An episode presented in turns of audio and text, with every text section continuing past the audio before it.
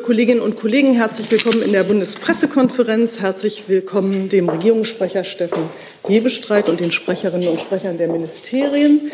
Jetzt sind wir auch vollzählig, war gar keine Verspätung. Hallo. Ähm, das Verkehrsministerium ist heute nicht äh, da. Es hat sich wegen Personalengpässen abgemeldet. Äh, wie schon wiederholt. Ich würde doch gleichwohl bitten, dass alle, die Fragen haben, und ich habe ja Fragen gesammelt, es gibt reichlich Fragen für das Verkehrsministerium, die stellen mit der Bitte dann um zügige Nachlieferung. Und es macht auch wenig Sinn, wenn es irgendwie abends nach Redaktionsschluss kommt. Es wäre also hilfreich, wenn wir da ein bisschen so informiert würden, dass wir das auch dann redaktionell verwerten können. Herr Hebestreit hat das Wort für die Termine der Woche. Bitte schön. Ja, Oder erst, was auch immer.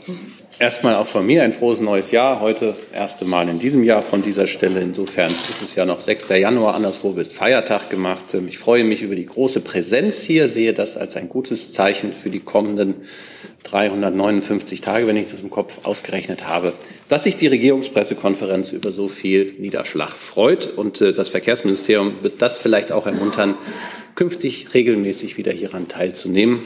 Ähm, mir war das jetzt entgangen, dass Sie sich abgemeldet hatten. In unserer vorbereitenden Schalte war das noch nicht der Fall, aber der Sache gehen wir noch mal verstärkt nach.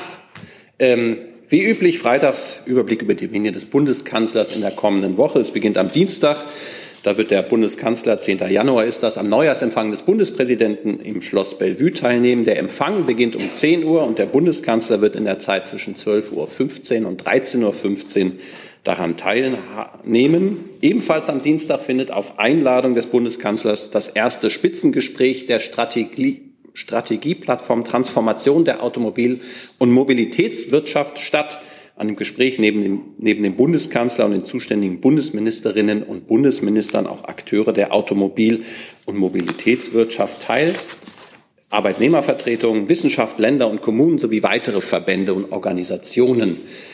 Das neue Format zurück auf den, das wissen Sie alle, auf den ähm, Koalitionsvertrag und ähm, im Fokus steht die zentrale Herausforderung, das Ziel der Klimaneutralität zu erreichen und gleichzeitig Wertschöpfung und Beschäftigung in Deutschland zu erhalten. Der Termin findet von 14 bis 16 Uhr im Kanzleramt statt, ist leider nicht presseöffentlich. Es wird im Nachgang allerdings eine Pressemitteilung geben.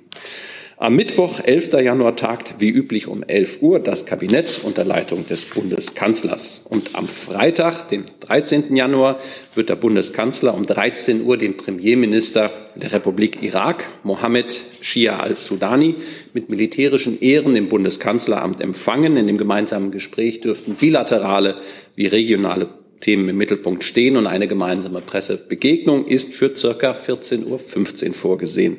Und am Samstag, 14. Januar, nimmt der Bundeskanzler gemeinsam mit dem Bundesminister für Wirtschaft und Klimaschutz Robert Habeck und der Ministerpräsidentin des Landes Mecklenburg-Vorpommern Manuela Schwesig ab 14 Uhr an der Feier zur Eröffnung des LNG-Terminals in Lubmin teil. Im Anschluss wird es auch ein Pressestatement des Bundeskanzlers geben und soweit die noch relativ überschaubaren Termine der kommenden Woche. Vielen Dank, Herr Hebestreit. Und es gibt noch eine Reiseankündigung des Auswärtigen Amtes. Bitte schön. Herr Wagner. Ich kann Ihnen heute eine Reise der Außenministerin am 12. und 13. Januar nach Äthiopien ankündigen. Die Außenministerin wird den Besuch vor Ort gemeinsam mit ihrer französischen Amtskollegin Catherine Colonna unternehmen. Die beiden Außenministerinnen werden unter anderem politische Gespräche mit der äthiopischen Regierung und der Afrikanischen Union führen. Und Sie können sich vorstellen, dass bei den Gesprächen natürlich um die Umsetzung ähm, der kürzlich in Pretoria und Nairobi geschlossenen Abkommen für einen inneräthiopischen Friedensprozess gehen wird. Ein weiteres Thema wird auch die Ernährungssicherheit am Horn von Afrika sein bei diesem Besuch. Vielen Dank. Darf ich fragen, gibt es dazu gleich Fragen zu dem Reisen der Außenministerin? Dann weiß ich, dass es Fragen gibt zu dem Mobilitäts-Autogipfel. Frau Budras. Moment, ich muss erstmal das Mikro finden. Jetzt sehe ich es auch Funktioniert Okay. Oh, super, hat geklappt. Ähm, herzlichen Dank. Ähm, Autogipfel, Mobilitätsgipfel würde mich interessieren. Können Sie noch ein bisschen genau sagen, Herr Hebestreit, zu den Teilnehmern, auch wie die Auswahl getroffen wurde und zu den Themen? Also werden auch solche Dinge zum Beispiel wie die eine mögliche Laufzeitverlängerung eine Rolle spielen? Das war ja in dieser Woche auch schon wieder Thema. Ich fange mal mit den Teilnehmenden an, weil das das Einfachste mir zu sein scheint. Also neben dem Bundeskanzler wird der Bundeswirtschaftsminister, der Bundesfinanzminister, der Bundesverkehrsminister sowie die Bundesumweltministerin und auch der Bundesarbeitsminister teilnehmen. Ähm, was den Rest der Teilnehmenden angeht, ist das noch ein bisschen im Fluss. Es liegt noch keine abschließende Teilnehmerliste vor. Insofern mache ich das, kann ich das erst zu Beginn der Veranstaltung Ihnen mitteilen. Dann machen wir das aber. Da geht es letztlich um die Frage, wer das einrichten kann. Zum Thema der Frage der Themen oder der Tagesordnung ist mir hier aufgeschrieben worden, Aspekte des Klima- und Umweltschutzes im Verkehr sowie digitalisierte Autos und vernetzte Mobilität. Außerdem soll es über eine Stärkung der Resilienz von Liefer- und Wertschöpfungsketten gehen. Und ähm, es werden auch äh, bei der Strategieplattform Transformation handelt es sich gemäß Koalitionsvertrag um ein Format, in dessen Rahmen neben den Vertreterinnen der Automobil- und Mobilitätsbranche auch Umwelt- und Verkehrsverbände äh, teilnehmen werden, Sozialpartner, Wissenschaft, Länder und kommunale Spitzenverbände, das hatte ich eben schon vorgetragen, um gemeinsam nachhaltige Strategien zu diskutieren, die zum Ziel haben, wie gesagt, Klimaneutralität und Wertschöpfung beides zu erhalten. Jetzt der spezielle Aspekt, auf den Sie angespielt haben, die Frage einer Laufzeitverlängerung oder ob künftig Elektroautos mit Kohlestrom im Prinzip äh, aufgeladen werden sollen. Da glaube ich nicht, dass es zumindest im Fokus dieser Diskussion stehen wird. Aber im Nachgang der ähm, Veranstaltung, also kommenden Mittwoch dann in der Regierungspressekonferenz, wenn es nicht Teil der Pressemitteilung von Dienstag sein wird, können wir darüber sicherlich auch sprechen. Darf ich noch eine Nachfrage. ganz kurze Hm? Nachfrage? Ähm, also es wird einen konkreten oder einen sehr starken Fokus auf den Autoverkehr geben und Schiene und so weiter nicht, wenn ich das richtig verstanden habe. Ne, im, Im Augenblick ist ja die erste Sitzung dieses Formates. Das findet sich jetzt erst und diese erste Sitzung hat diesen Fokus. Es wird weitere Sitzungen geben und da wird man sicherlich die ganze Bandbreite der Mobilität auch ansprechen. Dass das, wenn es gerade um das Thema Resilienz und Wertschöpfung geht, im Augenblick dann ein wichtiger Faktor ist, das liegt auf der Hand, sowohl Ausbau Schienenverkehr und auch die Fragen, die sich damit verbinden, als auch die Frage der Transformation der Automobilwirtschaft. Gut. Hey Leute, kurzer Hinweis. Wir stellen ja alles, was wir produzieren, kostenlos ins Netz. Ohne Kommerz. Wir können das nur, weil ihr unsere finanziellen Supporter seid. Das funktioniert seit Jahren und so soll es bleiben. Jeder Euro zählt, per Überweisung oder PayPal. Schaut einfach in die Podcast-Beschreibung und jetzt geht's weiter. Dann habe ich Frau Lindner und dann Herrn Jung. Ja, ich habe äh, zwei Fragen dazu. Äh, zum einen äh, gab es ja auch unter der Vorgängerregierung ähnliche Formate. Könnten Sie noch mal darlegen, was jetzt der genaue Unterschied ist zu dem, was man äh, unter Bundeskanzlerin Merkel gesehen hat? Und es wurde im August 2021 ein sogenannter Transformationsfonds äh, beschlossen, unter anderem für klimaneutrale Antriebe mit einer Milliarde Euro. Ich, mich würde mal interessieren, was mit dem Geld eigentlich konkret passiert ist seitdem, was da umgesetzt wurde.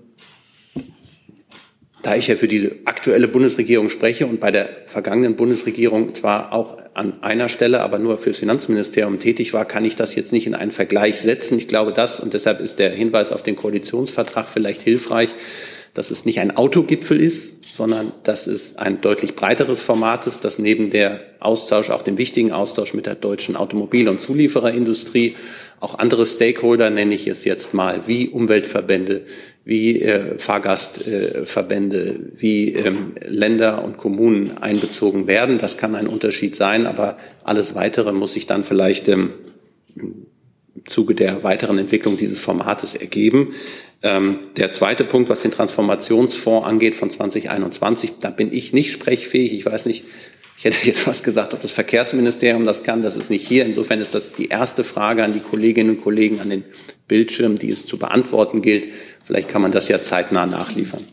Das ähm, Wirtschaftsministerium. Ich kann das gleich äh, machen. Ich würde trotzdem gleich äh, nochmal das Stichwort Elektromobilität aufgreifen und Kohlestrom, Atomstrom und dann nochmal eine Klarstellung machen wollen. Äh, Elektroautos fahren weder mit Kohlestrom noch mit Atomstrom, sondern Elektroautos, wenn sie an eine Ladesäule angeschlossen werden, fahren mit dem aktuellen Strommix. Und der Strommix äh, momentan äh, besteht aus 48 Prozent aus erneuerbaren Energien. Das äh, würde ich gerne an meiner Stelle klarstellen, damit diese Diskussion mal wieder eine ähm, sachliche Grundlage erfährt.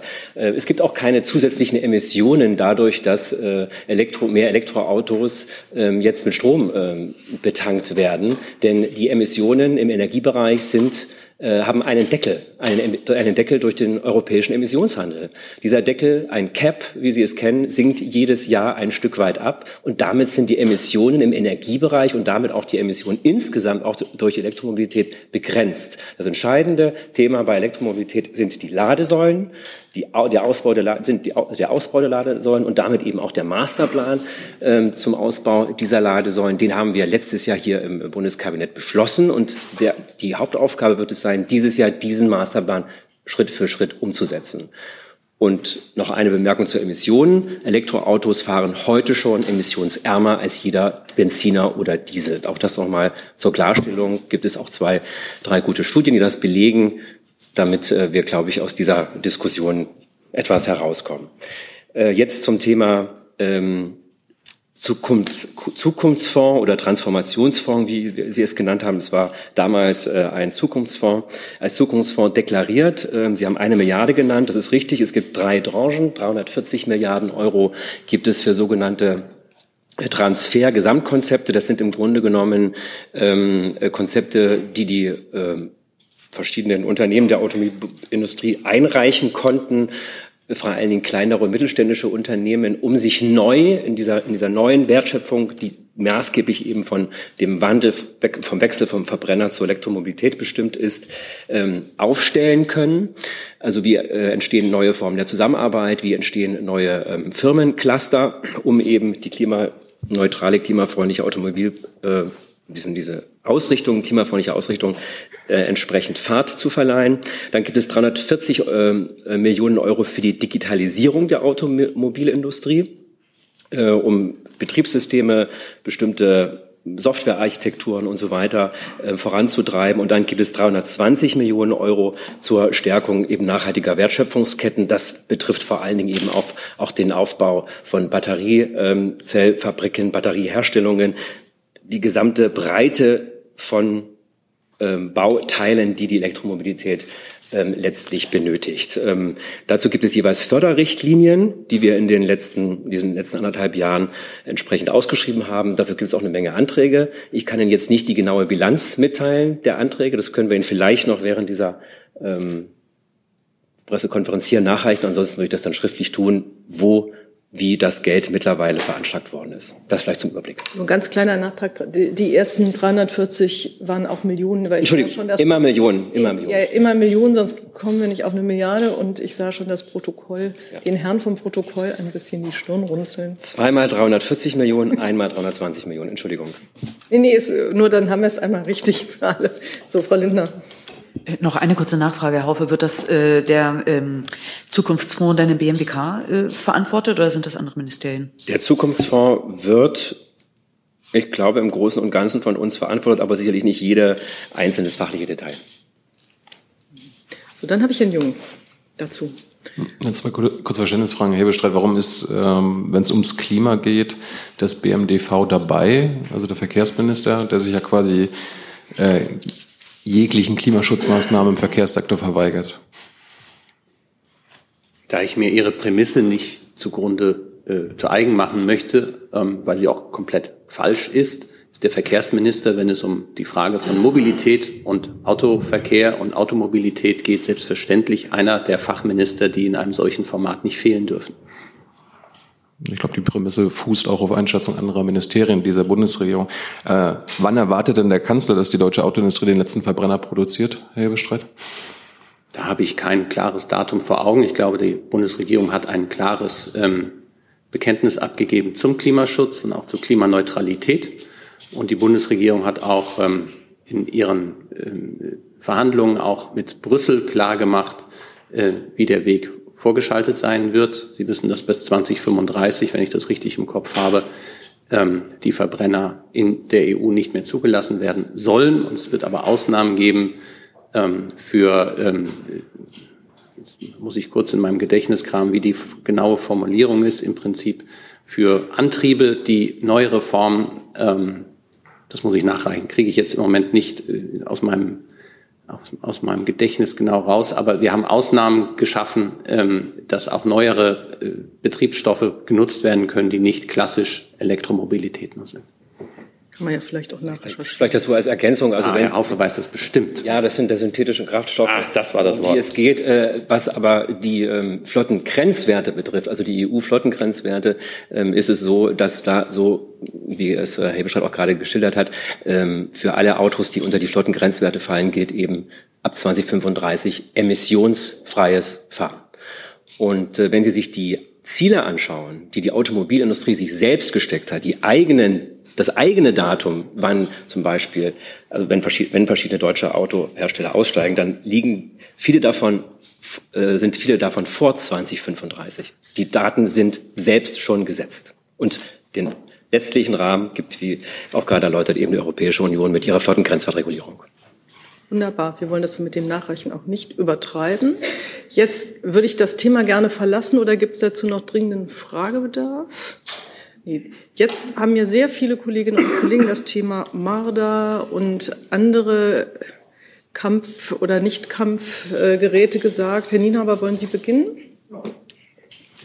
Eine Frage an Herrn Hebestreit. Ähm, nach der Ankündigung gestern, dass die Bundesregierung bereit ist, diese Marder-Fahrzeuge, sehen wir die Frage, sollen diese 40 geplanten Fahrzeuge von Industriebeständen kommen? Ich glaube, Rheinmetall hat da ja welche im Hof stehen. Oder ist auch angedacht, Marder aus Beständen der Bundeswehr an die Ukraine zu liefern? Also wie ist da, ähm, wie teilt sich das auf und wie ist der zeitliche Fahrplan? Also wann soll die erste Lieferung erfolgen? Gleiches gilt für das Patriot-System. Das ist natürlich klar, dass es aus den Bundeswehrbeständen kommt, aber wie ist da der Zeitplan? Ja, Vielleicht einen Schritt zurück. Sie haben gestern die Pressemitteilung mit äh, alle erhalten. Die Bundesregierung hat, der Bundeskanzler hat nach einem Gespräch mit dem US-Präsidenten eine äh, Erklärung, äh, eine gemeinsame Erklärung veröffentlicht, in der die USA ankündigen, Bradley ähm, Schützenpanzer zu liefern und die Bundesrepublik ankündigt, ähm, Schützenpanzer der äh, Marke Marder oder der Marke des Fabrikats Marder äh, zu stellen an die Ukraine. Und außerdem geht es um auf Bitten der USA ein weiteres Patriot-System Deutschlands ähm, bereitzustellen, dass es auch an die Ukraine geliefert werden kann, neben den Patriot-Systemen, die die USA bereits bereit oder angekündigt haben, bereitzustellen für die Ukraine. Ähm, bei den Mardern ähm, geht es jetzt in erster Linie etwa um, also wir wollen ein Bataillon bestücken. Ein Bataillon ist je nach Ausführung etwa 40 äh, Fahrzeuge. Diese 40 Fahrzeuge sollen ähm, noch im ersten Quartal bereit stehen, um dann in die Ukraine auch übergeben werden zu können. Die Ausbildung an diesen Geräten wird von den Fachleuten auf etwa acht Wochen ähm, terminiert. Insofern, das, die soll zuvor in Deutschland stattfinden. Ähm, die USA werden ähm, ebenfalls das ukrainische Personal dieser Fahrzeuge der Bradleys ausbilden bei sich, ob das in Deutschland auf amerikanischen Truppenstützpunkten passiert oder in den USA, entzieht sich meiner Kenntnis. Und genau das Gleiche ist beim Thema Patriot-System. Auch da wird die Ausbildung auf den jeweiligen Systemen in den jeweiligen Ländern stattfinden. Das heißt, die USA bilden an ihren Geräten aus und Deutschland an dem einen Gerät, an, an dem einen System, das wir zur Verfügung stellen. Und all das ist nach jetziger Planung, muss immer aufpassen, dass es nicht irgendwie an einem einzelnen Tag hängt, für das erste Quartal vorgesehen. Eine Nachfrage ähm, daran anknüpfend. Ähm, Zelensky hat gestern in seiner alltäglichen ähm, Botschaft gesagt, dass er heute mit Scholz telefoniert. Ist dieses Telefonat schon erfolgt und ähm, was können Sie da über weitergehende Waffenlieferungen hinaus sagen, die da vielleicht angesprochen werden? Weitergehende Waffenlieferungen? Herr Nina, aber wir haben ja jetzt gerade wenn ich das Kopf richtig rechne, 16 Stunden nach doch einer sehr qualitativ neuen Ankündigung von Waffenlieferung. Da kann ich Ihnen wenig Neues versprechen. Das Telefonat hat meines Wissens zur Stunde noch nicht stattgefunden, wird aber heute stattfinden und dann werden wir Sie wie üblich im Anschluss daran unterrichten. Gut, ich lese einmal vor, wen ich auf der Liste habe dazu, weil es so viele sind. Äh, Frau Mori, Herrn Kliss, Herrn Lehmann, Herrn Darke, Herrn Jorkwa, Frau Pfeffer, Frau, nee, Herrn Budwig, Herrn Fried, Herrn Jung, Herrn Decker und Herrn Blank. Der nächste ist Frau Murray. Es hat sich erledigt. Hat sich erledigt, sehr gut. Dann Herrn Kliss. Nee, falsches Mikro, jetzt. Ähm, die Frage geht wahrscheinlich an Herrn Helmbold. Ähm, die Marder brauchen ja auch Munition. Wo kommt diese Munition her? Aus der Industrie oder aus Bundeswehrbeständen? Und ähm, über wie viel Munition für diese 40 Marder sprechen wir da? Und eine Frage an Herrn Hebelstreit, auch wenn Sie das eben schon beantwortet haben, trotzdem nochmal die Frage, weil aus der eigenen äh, Koalition jetzt schon Forderungen kommen, nach dem Schützenpanzer ähm, über Kampfpanzer nachzudenken. Ähm, wie ist da der Stand der Diskussion und ist eigentlich nicht die logische Schlussfolgerung, das, was wir hier erleben, nämlich dass immer größere Waffensysteme geliefert werden, es irgendwann auch um Kampfpanzer gehen werden muss? Danke. Fange ich erstmal an und dann kann das Verteidigungsministerium ergänzen. Ähm, die Stimmen, die ich aus der, wie Sie so schön sagen, aus dem politischen Raum, aus der eigenen Koalition nehme, enthalten wenig Neues. Das sind Forderungen, die seit vielen Wochen und Monaten ähm, erhoben werden. Die Bundesregierung handelt nach ganz klaren Kriterien. Die habe ich hier auch schon mehrfach dargestellt. Die Ukraine nach Kräften, so stark es geht, zu unterstützen, gleichzeitig die NATO nicht zu einem eigenen, einer eigenen Kriegspartei werden zu lassen im Konflikt zu Russland. Und das Dritte, dass es keine ähm, nationalen Alleingänge gibt, sondern eine inter, äh, enge internationale Abstimmung. Genau das liegt auch jetzt dieser Entscheidung zugrunde. Es hat seit Mitte Dezember intensive Gespräche mit der amerikanischen Seite, aber auch mit anderen internationalen Partnern gegeben, wie man mit Blick auf das jetzt kommende Frühjahr und die Situation, die Kriegssituation in der Ukraine diese Unterstützung weiter gestalten kann. Und dabei kam man relativ bald auf die Frage, ob es jetzt nötig ist, nachdem wir bei den Ringtauschen doch viel mobilisiert haben und auch vieles ähm, dadurch an Kriegsmaterial aus sowjetischer oder russischer Produktion in die Ukraine haben liefern können, neben den Lieferungen von vielen, vielen anderen Ländern, die dies auch tun. Dass es jetzt der Moment ist, bei der Artillerie äh, waren wir deutlich früher bei, an diesem Moment, aber dieser Moment jetzt gekommen ist, bei den Schützenpanzern auf westliche, ähm, westliche Technik umzusteigen. Da geht es auch um die Lieferung von Munition und die, äh, auf den Aufbau von Logistikketten und Lieferketten, die es dafür braucht, um sowas nachhaltig nutzen zu können. Und das hat man eng miteinander koordiniert und deswegen gibt es dieses, diese gemeinsame deutsch-amerikanische Erklärung. Deshalb gibt es auch die Bereitschaft der französischen Seite, ähm, sich an Lieferungen zu beteiligen und womöglich wird der ein oder andere internationale Partner sich in den kommenden Wochen auch in diese Richtung bewegen. Und das ist genau das, was uns immer antreibt. Und so gehen wir auch vor, dass wir die dynamische Lage auch in der Ukraine genau beobachten, analysieren und dann gemeinsam mit unseren Partnern unsere Entscheidungen treffen. Herr Lehmann. Ja, ich kann nur unterstreichen, wir versuchen immer nicht nur System, Waffensysteme zu liefern, sondern gleichzeitig ähm, Ausbildung und ähm, logistische Unterstützung bereitzustellen. Dazu zählt auch ähm, Munition. Die genauen Ausplanungen laufen im Moment. Ich würde Ihnen jetzt schon gerne mehr Informationen äh, mitteilen und mitgeben, aber ähm, im Moment habe ich nicht mehr als das, was der Regierungssprecher eben gesagt hat. Ich gehe aber davon aus, dass das kurzfristig auch weitere Informationen an Sie herausgehen werden. Mit den ersten Informationen rechne ich auch schon äh, im, im Laufe des heutigen Tages.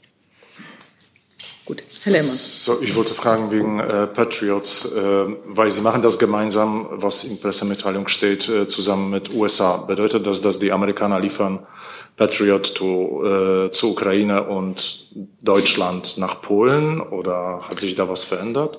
Es hat sich äh, was verändert, wenn Sie genau die, die gemeinsame Erklärung lesen. Ähm, die äh, amerikanische Seite hat bereits ja schon vor einiger Zeit angekündigt, ich glaube beim Besuch von Volodymyr Zelensky in äh, den USA vor gut zwei Wochen, dass sie Patriot-Systeme liefern wird und ist auf uns zugekommen und hat nochmal äh, gebeten, ob wir auch noch ein weiteres System liefern können. Und diesen Bitte sind wir, können wir nachkommen. Und dieses System wird in die Ukraine geliefert, zusätzlich zu den Systemen, die, den drei Systemen, die nach Polen geliefert werden. Also es ist ein anderes System. Und die äh, Ausbildung erfolgt in den jeweiligen Ländern, die dieses System stellen, also an der deutschen, am deutschen Patriot-System in Deutschland und am amerikanischen Patriot-System in den USA. Aber was hat sich letzte Woche verändert? Weil äh, vor ein paar Wochen haben wir gehört, dass die Lieferung Patriot äh, in der Ukraine nicht möglich ist. Wir haben die veränderte Situation, a, dass die Amerikaner ihrerseits eine solche Lieferung ermöglichen. Da geht es wieder um den Punkt, den ich immer wieder sage, dass wir keine nationalen Alleingänge machen, dass wir auch äh, gerade in Sachen Luftverteidigung Systeme geliefert haben an die Ukraine, die sicherlich äh, sehr, sehr wirksam sind und da auch äh, immer wieder sehr gewürdigt werden, auch durch den ukrainischen Präsidenten. Ich erinnere nochmal an das System Iris-T. Ich erinnere an die Gepard Luftabwehrpanzer oder Flugabwehrpanzer, die wir dahin geliefert haben. Ähm, und an auch das Radar Cobra, was zur Aufklärung von Fluggeräten, bevor sie beschossen, abgeschossen werden können, nötig ist, ähm, da viel geliefert haben. Und ähm, eben auf Bitten der Amerikaner haben wir äh, geguckt, ob wir noch helfen können und haben ein solches Patriot-System jetzt dafür aus Bundeswehrbeständen ähm, werden wir zur Verfügung stellen. Ich kann auch noch nur unterstreichen, der zentrale Punkt ist jetzt, dass wir es gemeinsam mit den Amerikanern machen. Dann geht es mit Herrn Darke weiter. An Herrn Hebestreit die Frage, Sie hatten jetzt von intensiven Gesprächen äh, seit Mitte Dezember gesprochen. Warum ist es dann nicht aus Ihrer Sicht gelungen, auch mit den Franzosen da gemeinsam vorzugehen? Und an Herrn Helmbold die Frage, inwiefern die Verteidigungsministerin in diese Marder-Entscheidung eingebunden war. Also das kann ich beides beantworten. Die Verteidigungsministerin ist natürlich naturgemäß eng eingebunden in eine solche Entscheidung und auch in eine Diskussion darüber. Und die Frage, ähm, warum das nicht gelungen sei, ich finde, es ist gelungen. Die Franzosen waren einen Tag, haben das einen Tag früher als die Deutschen und die Amerikaner ähm, äh, verkündet. Äh, die äh, Vorbereitung dieser Entscheidung, das macht man ja nicht aus der hohlen Hand, die laufen länger und insofern ist es erstmal eine sehr gute Entscheidung, dass die internationale Gemeinschaft an dieser Stelle so eng und auch gleich im Gleichschritt ähm, koordiniert ähm, miteinander agiert. Herr Schortquar. Ja, äh, außer dem Argument äh, keine Alleingänge gab es ja noch ein Argument der Bundesregierung. Wir liefern das, was notwendig ist. Äh, warum ist denn jetzt die Lieferung der, der, der Marderpanzer notwendig und vor einem Monat oder vor zwei Monaten war es nicht notwendig? Vielleicht kann auch das das meinte ich bereits beantwortet zu haben. Ich habe darauf verwiesen, dass wir an eine Situation kommen, in der wir, was die Ringtausche angeht, also die Versorgung mit äh, Militärgerät aus russischer oder sowjetischer Produktion an ein Ende langsam geraten, ähm, dass sich die Kriegslage in der Ukraine verändert, äh, massive Luftangriffe der äh, russischen Seite, die die Infrastruktur dort massiv beschädigen und zerstören. Und dass wir seit immer wieder sagen, dass wir die Situation, die hochdynamisch ist in der Ukraine, immer wieder genau überprüfen, bewerten und sehen, was die nächsten Schritte sein müssen, auch mit Blick auf das kommende Frühjahr. Im Augenblick sehen wir ja eine Situation, ein eher statisches, äh, äh, ja, eine statische Situation am Boden in der Ukraine. Aber wenn das Wetter dort wieder besser wird und die Temperaturen wieder hochgehen, ist zu befürchten, dass auch äh, die Kampfhandlungen zunehmen werden. Und da muss man sagen, es gibt ja eine hohe Abnutzung, sowohl was die Nutzung von Kriegsgerät geht, als auch die Lieferketten und Munition. Und da muss man deswegen, habe ich ja eben auch schon gesagt, äh, gucken, wie man ähm, reagieren kann. Und da ist jetzt die, sind die Amerikaner, sind die Deutschen, sind die Franzosen zu dem Schluss gekommen, dass das der Moment ist, in dem man jetzt diesen neuen Schritt geht, ähm, westliche Schützenpanzer mit den dazugehörigen Munitions- und Logistikketten aufzubauen. Äh, nur zu Verständnis, ist das äh, eine quasi Vorbereitung einer ukrainischen Offensive im Frühjahr? Nein. Dann habe ich Frau Pfeffer. Ja, vielen Dank. Ich habe jetzt immer noch nicht ganz verstanden, woher die Marder kommen sollen. Ob die jetzt aus dem Bestand kommen, aus dem Ringtausch nach, aus Griechenland zurückgeholt werden sollen oder doch von der Industrie. Also letzteres sage ich, nein, vorletzteres, also nicht, dass die griechischen Kolleginnen und Kollegen jetzt ganz nervös werden. Die Ringtausche sind natürlich abgeschlossen bzw. fest vereinbart. Da holt man jetzt nicht ein Gerät, was man äh, nach Griechenland gebracht hat, wieder zurück, sondern das, was wir Ihnen noch nicht beantworten, aber im Laufe des Tages beantworten werden, ist genau die Frage, wo kommen sie her? Also es gibt Bundeswehrbestände Marder und es gibt Industriebestände Marder. Und ähm, einen kleinen Hinweis kann Ihnen vielleicht geben, dass ich gesagt habe, dass das alles im ersten Quartal geschehen soll. Ähm, aber die finale Antwort Ihnen das Verteidigungsministerium, wie heißt das hier bei uns verwaltungstechnisch, vor Dienstschluss heute sicherlich mitteilen. Dann habe ich Herrn Budwig als nächsten. Herr beschreibt vielleicht nochmal die Frage, wann konkret ist denn die Entscheidung auf deutscher Seite gefallen? Denn durch das Vorpreschen der Franzosen am Tag zuvor und auch äh, ja die Ankündigung des US-Präsidenten wirkt es ja schon so ein bisschen, als würde Deutschland da immer ein Stück weit hinterherhinken. Ja, diese Wirkung entsteht vor allem dadurch, dass Sie das unterstellen. Ich glaube, es wäre etwas naiv zu glauben, dass man eine solche Entscheidung innerhalb von zwölf oder, oder 18 Stunden einfach mal so nebenbei fällt. Das ist lange vorbereitet. Da redet man, spricht miteinander. Und äh, die Absprache innerhalb zwischen der deutschen und der amerikanischen Regierung war auch klar, dass es noch ein finales Gespräch des Bundeskanzlers mit dem US-Präsidenten gibt, um eben all die Fragen, die es zu beantworten gilt, miteinander zu besprechen, auch die Frage des Patriot-Systems noch einmal zu wägen, um dann am Ende koordiniert vorzugehen. Und genauso, glaube ich, ähm, äh, ist es gelaufen.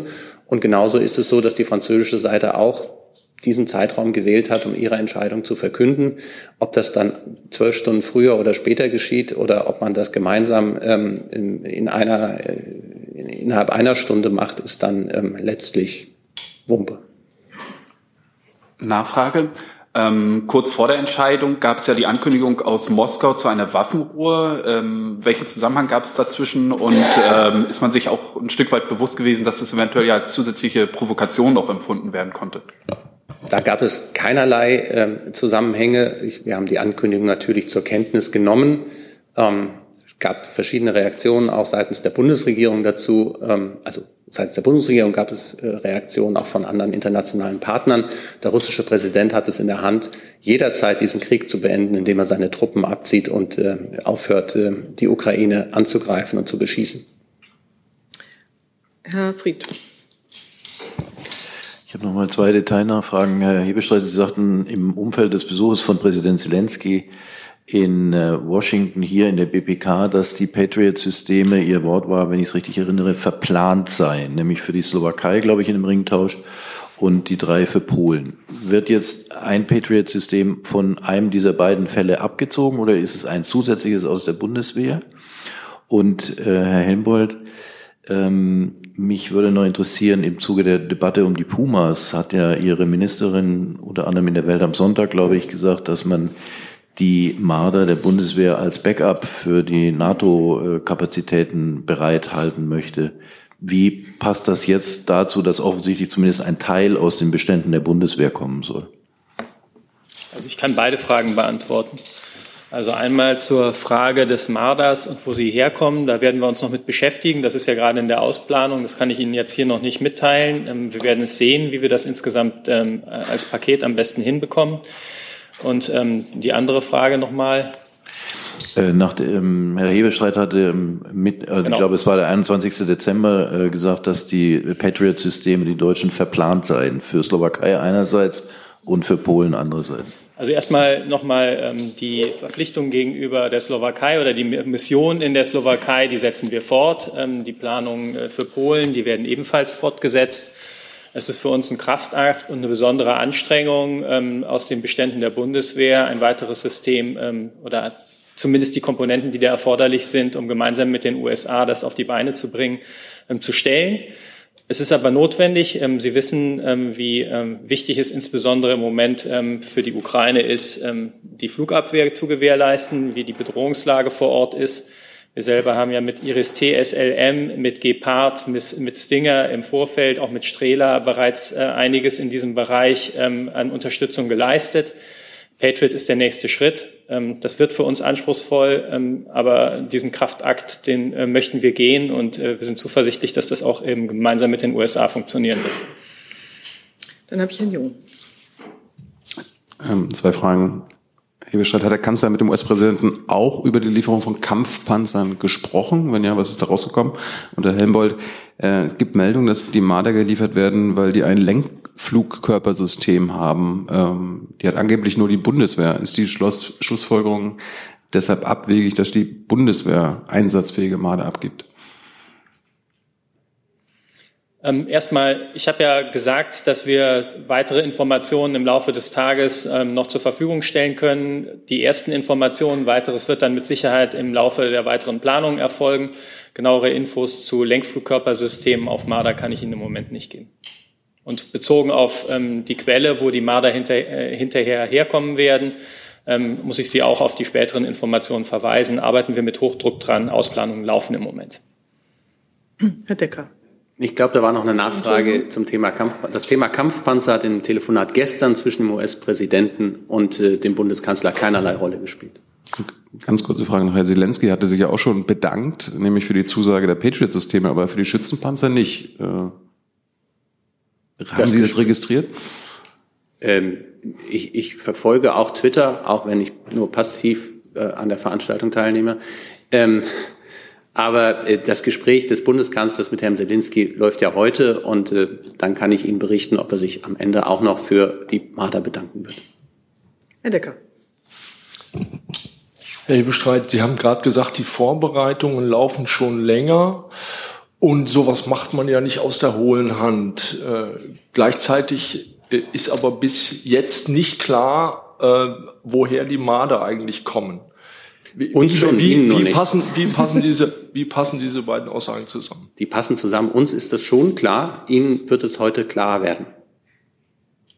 Da müssen Sie noch ein bisschen Geduld haben. Der Kollege hat das ja mehrfach gesagt, dass die Ausplanung jetzt, um es sehr präzise zu sagen, nicht, dass man sagt, wir haben da äh, Summe X an Madern ähm, an Ort Y und dann entpuppt es sich als eine Chimäre. Deshalb guckt man da jetzt genau nach. Aber wir sind sehr zuversichtlich, Ihnen heute auch diese Frage beantworten zu können. Und deswegen Gespräche laufen. Und wenn man sich dann beschlossen hat, was man tun will, muss man auch nachgucken, dass das alles so stimmt, was vorher gesagt wurde. Und deswegen müssen wir da noch ein paar Stunden um Geduld bitten. Aber das wird jetzt sehr zeitnah hinhauen und dann werden Sie sehen, deshalb war es gut, dass wir uns diese Zeit genommen haben. Ich habe noch eine Nachfrage. Ähm, warum hat der Kanzler eigentlich mit dem amerikanischen Präsidenten telefoniert, da doch die Absicht der Amerikaner, Bradleys zu liefern, vorher schon publik geworden ist? Ähm, da, da erschließt sich mir nicht so richtig, warum, wofür das Telefonat noch erforderlich war. Das Telefonat zwischen dem Regierungschef der Bundesrepublik Deutschland und dem US-Präsidenten ähm, hat eine ganze Bandbreite von Fragen thematisiert, die es auch im Zusammenhang mit der Lieferung von äh, Schützenpanzern an die Ukraine aus westlicher Produktion einhergehen. Ähm, ich habe nicht vernommen, dass äh, der US-Präsident im Vorfeld von der Lieferung von Bradleys gesprochen hat. Und insofern war das auch ein Punkt, dass man sich da natürlich zu einer gemeinsamen Erklärung, die ihn dann ja auch zu gegangen ist, ähm, aufeinander, miteinander verständigt. Und da braucht es schon den, Deutschland ist es der grüne Stift, in den USA ist es in der Regel ein Füller, ähm, äh, unterschreibt äh, und sich beiderseits in die Augen blickt oder in dem Fall ähm, ist verbal äh, miteinander verhandelt, dass man sagt, so gehen wir jetzt weiter vor. Und das ist der Teil, den der amerikanische Präsident und der deutsche Bundeskanzler seit Anfang an dieses Konfliktes in der Ukraine, des Krieges, des russischen Angriffskrieges gegen die Ukraine, ähm, folgen, nämlich eine enge internationale Koordinierung und gerade, dass die USA und Deutschland da eng beieinander stehen. Herr Blank. Hey, ich stelle auch noch eine kleine Nachfrage. Wer zahlt denn die Lieferung? Ähm, wird das sozusagen aus dem deutschen Etat gezahlt? Ist das schon enthalten in äh, irgendwelchen Etat? Ähm, Verabredungen oder zahlen das die Ukrainer oder wer zahlt die Lieferung? Das ist eine, Das eine muss ich Ihnen, das ist eines der Fragen, die ich Ihnen dann nachreichen muss. Ich kann nur darauf verweisen, so ganz generell. Es gibt die europäische Friedensfazilität, heißt es, also ein Topf, mit dem man auch Waffenlieferungen an die Ukraine kofinanzieren kann. Da kommt es ja auch auf die Frage an, aus welchem Bestand gewisse ähm, äh, Technik stammt. Also muss man es irgendwoher kaufen oder ist es deutscher Besitz, den man einfach abgibt? Ähm, das ist, ist ein Teil der Antwort. Und ähm, es gibt dann auch noch äh, auf europäischer Ebene Töpfe, die man dafür anzapfen kann. Ähm, und es gibt auch die Bereitschaft der Ukraine, für gewisse Waffenlieferungen zu zahlen. Aber wie das jetzt genau ausgehen wird, ist eines der Fragen, die wir Ihnen dann im Laufe des Tages beantworten möchten. Also der Wirtschaft, also die, die Wirtschaft wird das ja nicht, Rheinmetall wird es ja nicht umsonst abgeben, sozusagen, nehme ich an. Ich habe aber noch eine weitere Nachfrage. Da setzen Sie jetzt aber wieder was voraus, was wir noch gar nicht beantwortet haben. Ähm, hat sich denn die Bundesregierung bemüht bei den Franzosen äh, um eine gemeinsame Prä Präsentation dieser ähm, Entscheidung und war Deutschland, also die Bundesregierung, einbezogen in die zeitliche Planung der Franzosen oder ist tatsächlich Herr Macron einfach vorgeprescht, ohne dass die anderen das wussten? Ich glaube, ich möchte das vom Ende her sehen. Das ist immer so sinnvoll und es ist gut, dass die Bundesrepublik Deutschland, dass die Vereinigten Staaten von Amerika und dass die Republik Frankreich ähm, an dieser Stelle doch zu einer sehr einheitlichen und gemeinsamen Haltung gekommen sind und die innerhalb weniger Stunden auch gemeinsam ähm, formuliert haben. Ich habe jetzt noch den Kollegen hier vorne und Herrn Nienhaber und Herrn Jolkwa. Jetzt noch mal, aber dann, wir haben ja auch noch ein anderes Thema, das also ich würde das Thema jetzt gerne mal abschließen, weil wir haben noch so viele andere Themen, die ich hier noch äh, auch behandelt werden wissen möchte. Also wen habe ich jetzt noch? Herr Jolkwa auch noch dazu? Und dann, Sie sind sowieso auf der Liste. Und dann schließen wir hier dazu sozusagen die Runde. Bitteschön. Ähm, ja. Der Herr in hellblau. Ziegler. Sie haben das Wort. Mir fehlt gerade Ihr Name. Christopher Ziedler, Tagesspiegel, hallo. Äh, ich hätte auch noch mal eine Nachfrage. Herr Hebestreit, Sie haben gerade äh, zweimal, glaube ich, betont, dass äh, die Patriots äh, auf Bitten der Amerikaner äh, jetzt geliefert wird oder das eine System. Da wäre einfach die Frage, gilt es auch für den Marder? Äh, weil wir haben ja über den Herbst, Oktober, November, Dezember gab es ja einige Berichte dazu, dass die Amerikaner die äh, Bundesregierung angeblich drängen würden zu, zu solchen Lieferungen. Also steht das in irgendeinem Zusammenhang? Damals wurde ja gesagt, es gebe keinen Druck aus Washington. Insofern gab es denn vielleicht rückblickend auch bei diesem Thema eben doch. Und, oder ist es andersrum so gewesen, dass man da im Gespräch gemeinsam dazu gekommen ist, dass jetzt sozusagen die Marder-Zeit ist? Ich erinnere mich vor allem an einen Bericht von Ihnen, der von diesem Druck sprach. Ähm, nein, ich habe das deswegen betont. Äh, Herr Fried hat ja auch schon darauf hingewiesen, dass ich hier am 21. Dezember gesagt habe, dass beim Thema Patriot die äh, zur Verfügung stehenden ähm, ähm, Systeme ausgeplant sind und deswegen nicht weiter zusätzlich zu den für Polen, äh, die drei Systeme für Polen reservierten Systeme geliefert werden kann. Jetzt verkünden wir heute, dass ein weiteres System an die Ukraine gehen wird. Und das muss man natürlich erklären. Und das ist die Erklärung, dass wir auf Bitten der Amerikaner an dieser Stelle gesagt haben, wir suchen noch Komponenten zusammen, dass wir ein solches System zusammenkriegen, auch wenn das ein, wie hat der Helmut gesagt, ein Kraftakt ist. Die Marder sind eine ganz andere Entscheidung und auch da verweise ich auf das, was wir, äh, was ich mehrfach hier schon versucht habe deutlich zu machen, eine enge Koordinierung eine gemeinsame Analyse der Situation in der Ukraine und der Blick darauf, was wir jetzt international unsere Unterstützung mit Blick auf das jetzt irgendwann nahende Frühjahr in der Ukraine ähm, vornehmen wollen. Noch eine Nachfrage. Es ist ja jetzt viel davon geredet und geschrieben worden, dass eine Kehrtwende, ein Kurswechsel, gestern Abend, glaube ich, im Heute-Journal auch ein Tabubruch. Wie würde denn Herr, der Bundeskanzler selbst äh, diese Entscheidung von gestern äh, bewerten? Also ist das eine logische Weiterentwicklung? Ist es ein Kurswechsel? Es ist völlig im Einklang mit dem, was wir von Anfang an ähm, mit Blick auf die Unterstützung der Ukraine in diesem Krieg äh, gesagt haben. Es gelten die, gelten die drei Prinzipien, die massive, starke Unterstützung der Ukraine. Ähm, als zweites, dass die NATO keine eigene Kriegspartei werden darf. Und das Dritte, dass es enge internationale Koordinierung geben muss und keinen nationalen Alleingang. Und dann ist das eine hochdynamische Situation des Kriegs- und Kampfgeschehens vor Ort. Und die muss man immer wieder gemeinsam bewerten und zu gemeinsamen Bewertungen auch kommen und daraus die Schlüsse ziehen. Und dann muss es so nachhaltig sein, dass es auch Sinn macht, einzelne Systeme, einzelne Kampfgeräte äh, in die Ukraine zu liefern, wo es keine Logistik, wo es keine Munition, wo es keine nachhaltigen Lieferketten gibt, machen aus unserer Sicht keinen Sinn. Und deswegen agieren wir, wie wir agieren. Und äh, insofern ist diese Entscheidung von gestern genau im Einklang und immer wieder, wir haben angefangen, das habe ich an anderer Stelle mal gesagt, ähm, wir haben angefangen mit, mit Stinger-Raketen und Strelas, die wir, glaube ich, am 26. 27. Februar das erste Mal verkündet haben, dass wir sie liefern würden. Und wir sind dann über den Gepard ähm, äh, über ähm, die Panzerhaubitze 2000, über das äh, Mehrfach-Raketenwerfersystem, den Cobra-Radar und das Iris-T-System doch massiv ähm, in größere Geräte geraten ähm, und dazu gekommen. Und jetzt gibt es den Schützenpanzer als ein, eine weitere Komponente. Und insoweit, die Frage war, glaube ich, noch offen geblieben von Herrn Kliss vorhin, ähm, ist, ist aber keine Logik, dass man sagt, es wird immer schlimmer, es eskaliert immer weiter und auf jeden Fall am Ende, äh, hätte ich fast gesagt, äh, liefert man Flugzeugträger.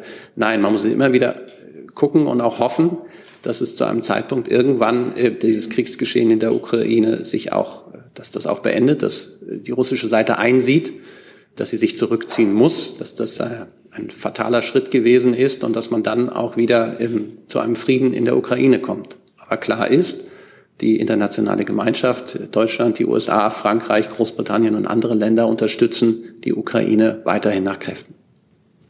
Jetzt habe ich noch Herrn Jolkwa als letzten. Das ist ein anderes Thema, Herr Kollege, ja? Jetzt guckt er gerade nicht. So, bitte, Herr Jolkwa.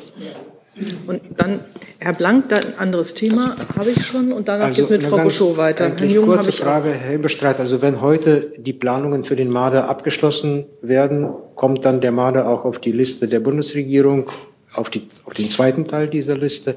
Und Herr Helmut, vielleicht eine kurze naive Frage. Äh, ist denn die Patriot-System Patriot effektiver als die IRSD oder vergleichbar? von der Effektivität? Also ich kann eigentlich beide beantworten. Ne? Das nehme ich sehr gerne an, Herr. Also die Planungen werden wir mit Sicherheit heute nicht abschließen, hatte ich auch eben gesagt. Wir werden Ihnen heute erste Informationen zur Verfügung stellen oder weitere Informationen, die über das hinausgehen, was ich Ihnen jetzt sagen kann. Aber wir werden weiter planen und Sie dann schrittweise weiter informieren.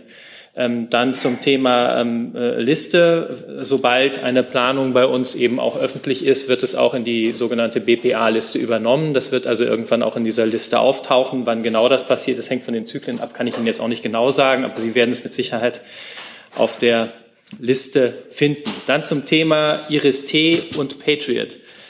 Ähm, Luftverteidigung ist ähm, ein sehr schwieriges Thema. Ähm, erstmal möchte ich Ihnen empfehlen, nochmal sich dazu auch ähm, unsere Serie zu Nachgefragt anzusehen, denn da sind da Experten und die erklären ähm, genauer, wie Luftverteidigung funktioniert und äh, vor allem auch in welchen Layern äh, Dinge stattfinden.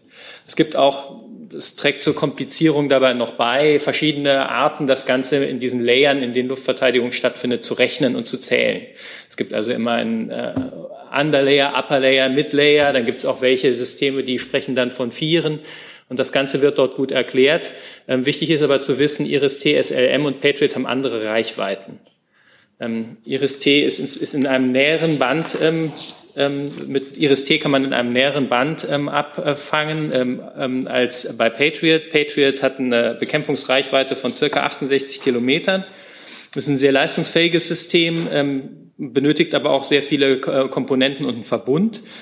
Ähm, wenn es richtig eingesetzt wird, kann es bis zu 50 Zielen gleichzeitig kontrollieren und auch bis zu fünf Ziele gleichzeitig bekämpfen. Bei Iris-T gibt es ähm, Leistungsdaten, die sie auch bei uns entnehmen kann. Ähm, die genauen Leistungsdaten kann ich gegebenenfalls auch nochmal nachliefern, äh, sind aber im Grunde auch verfügbar und insbesondere in diesen ähm, Formaten, in denen wir die Informationen zur Verfügung stellen. Der zentrale Punkt aber als Antwort ist, ähm, es handelt sich um verschiedene Reichweitenbänder und im Moment benötigt eben die Ukraine auf, auf allen Ebenen Schutz. Es benötigt Schutz für ähm, ähm, zum Beispiel beim, vom, vom Gepard, der auch in der Lage ist, in, einzigen, in, äh, in einzelnen Fällen Cruise Missiles abzufangen.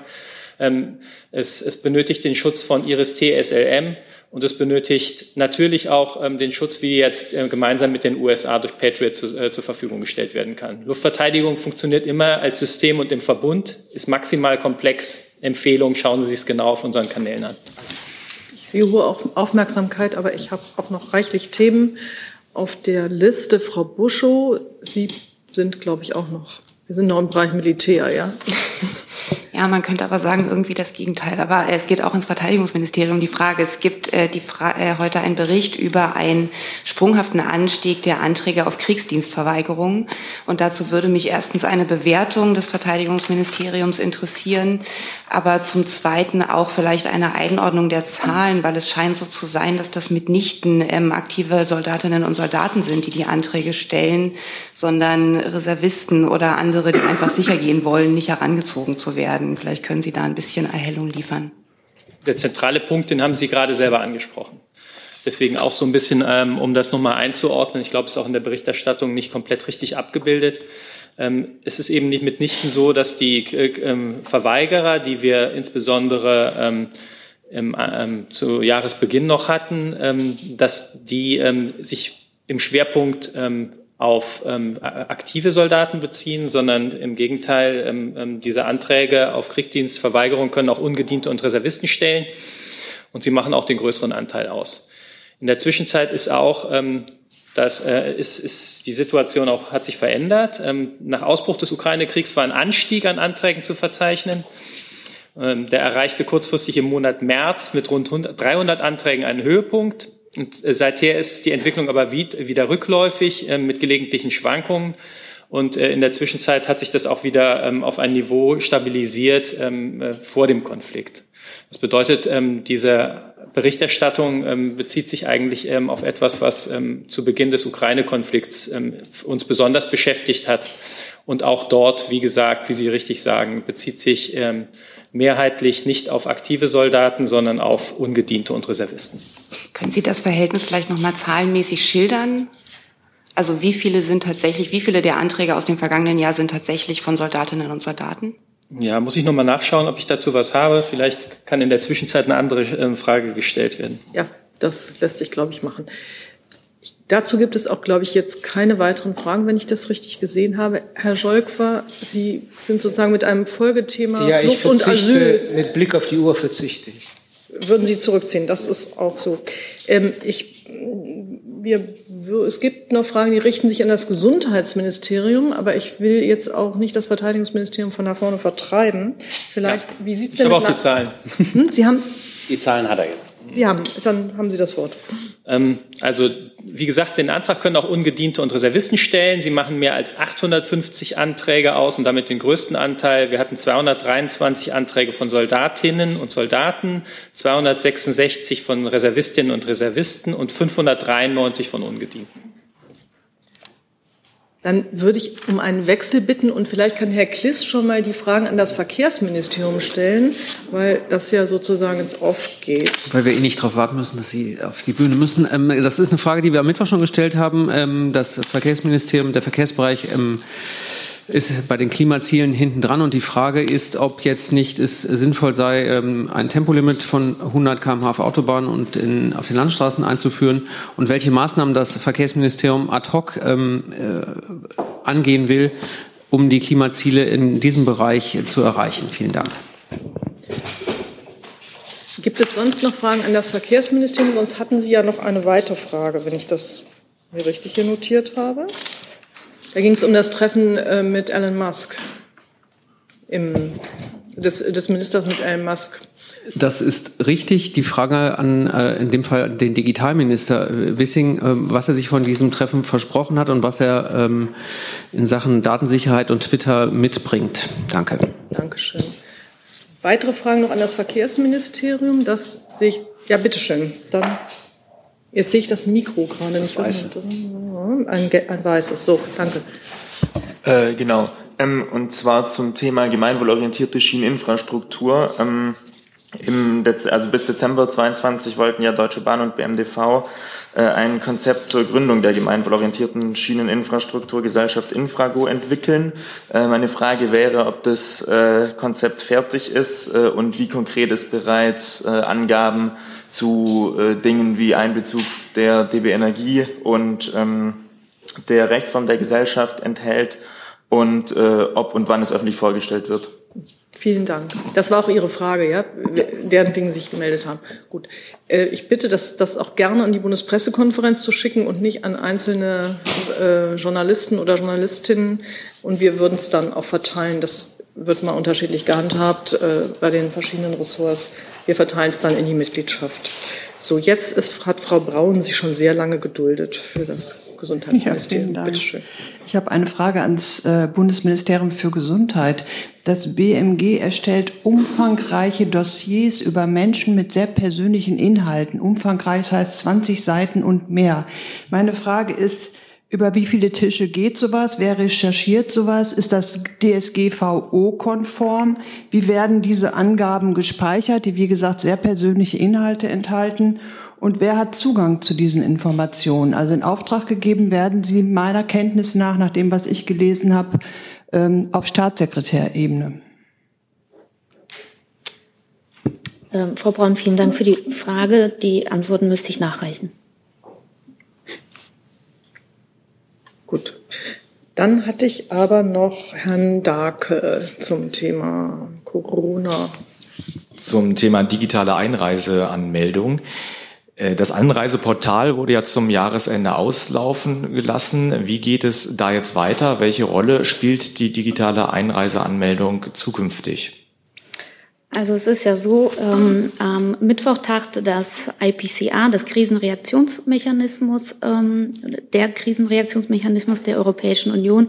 Das hat der Minister Lauterbach auch sehr begrüßt.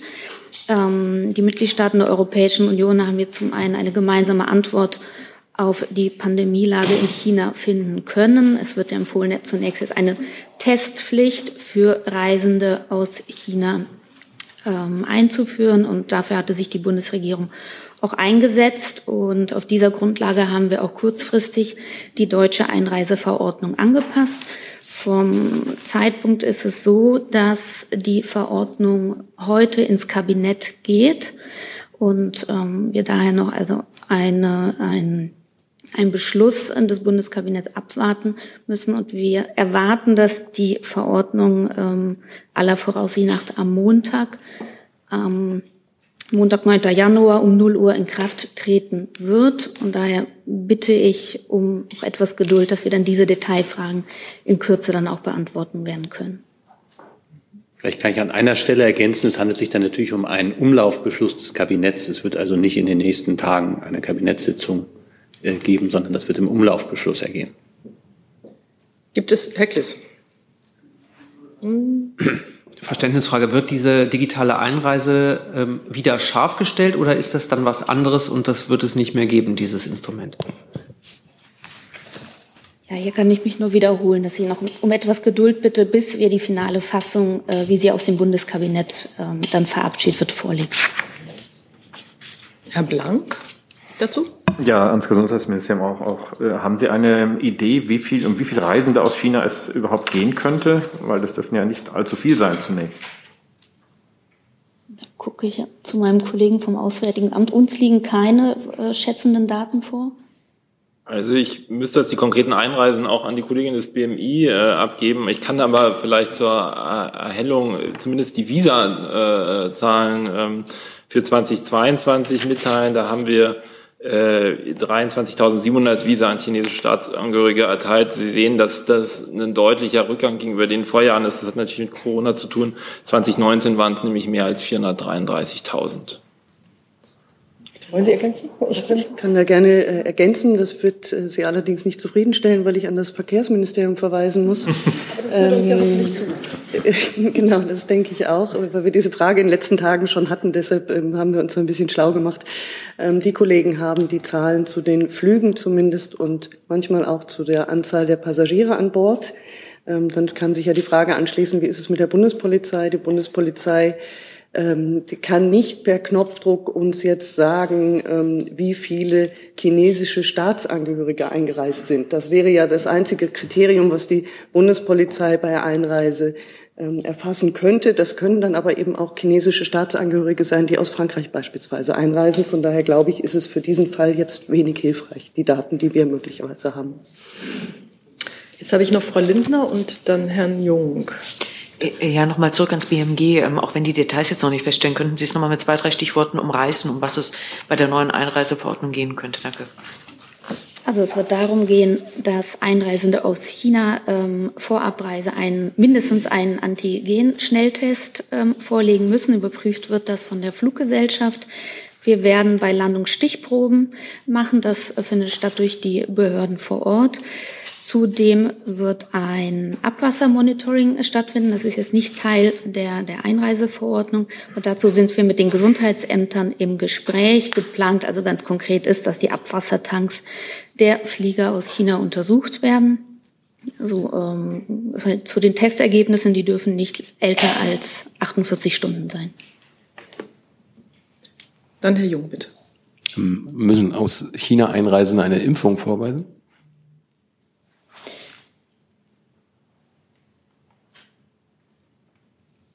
Da würde ich auf Nummer sicher gehen und auch diese Antwort nachreichen. Und eine Zusatzfrage, wenn äh, der aus China einreisende eine, einen Impfstoff zum Beispiel aus China hat, der hier in Europa und in Deutschland nicht zugelassen ist, zählt das dann als geimpft? Das hängt ja mit der ersten Frage genau. zusammen. Das würde ich dann verbinden, rückmelden. Ich habe jetzt auf meiner Liste noch Herrn Jung. Ist das, war das nur ein anderes Thema?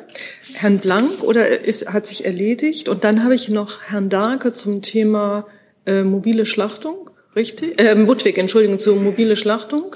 Durcheinander geraten. Da brauchen wir das Landwirtschaftsministerium, wäre nett, wenn Sie kommen könnten. Und Herr Jung, vielleicht stellen Sie schon mal Ihre Frage, hm. äh, wenn die sich hoffnungsvollerweise an jemanden richtet, der hier schon sitzt.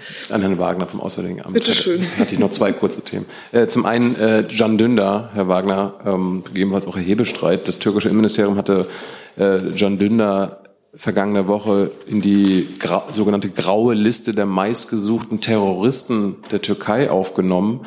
Mich würde interessieren, wie Sie das bewerten, weil für die Hinweise, die zu seiner Ergreifung führen, gibt es eine große Belohnung. Äh, also wie bewerten Sie das Kopfgeld auf Can Dündar? Herr Hebestreit, Herr Wagner.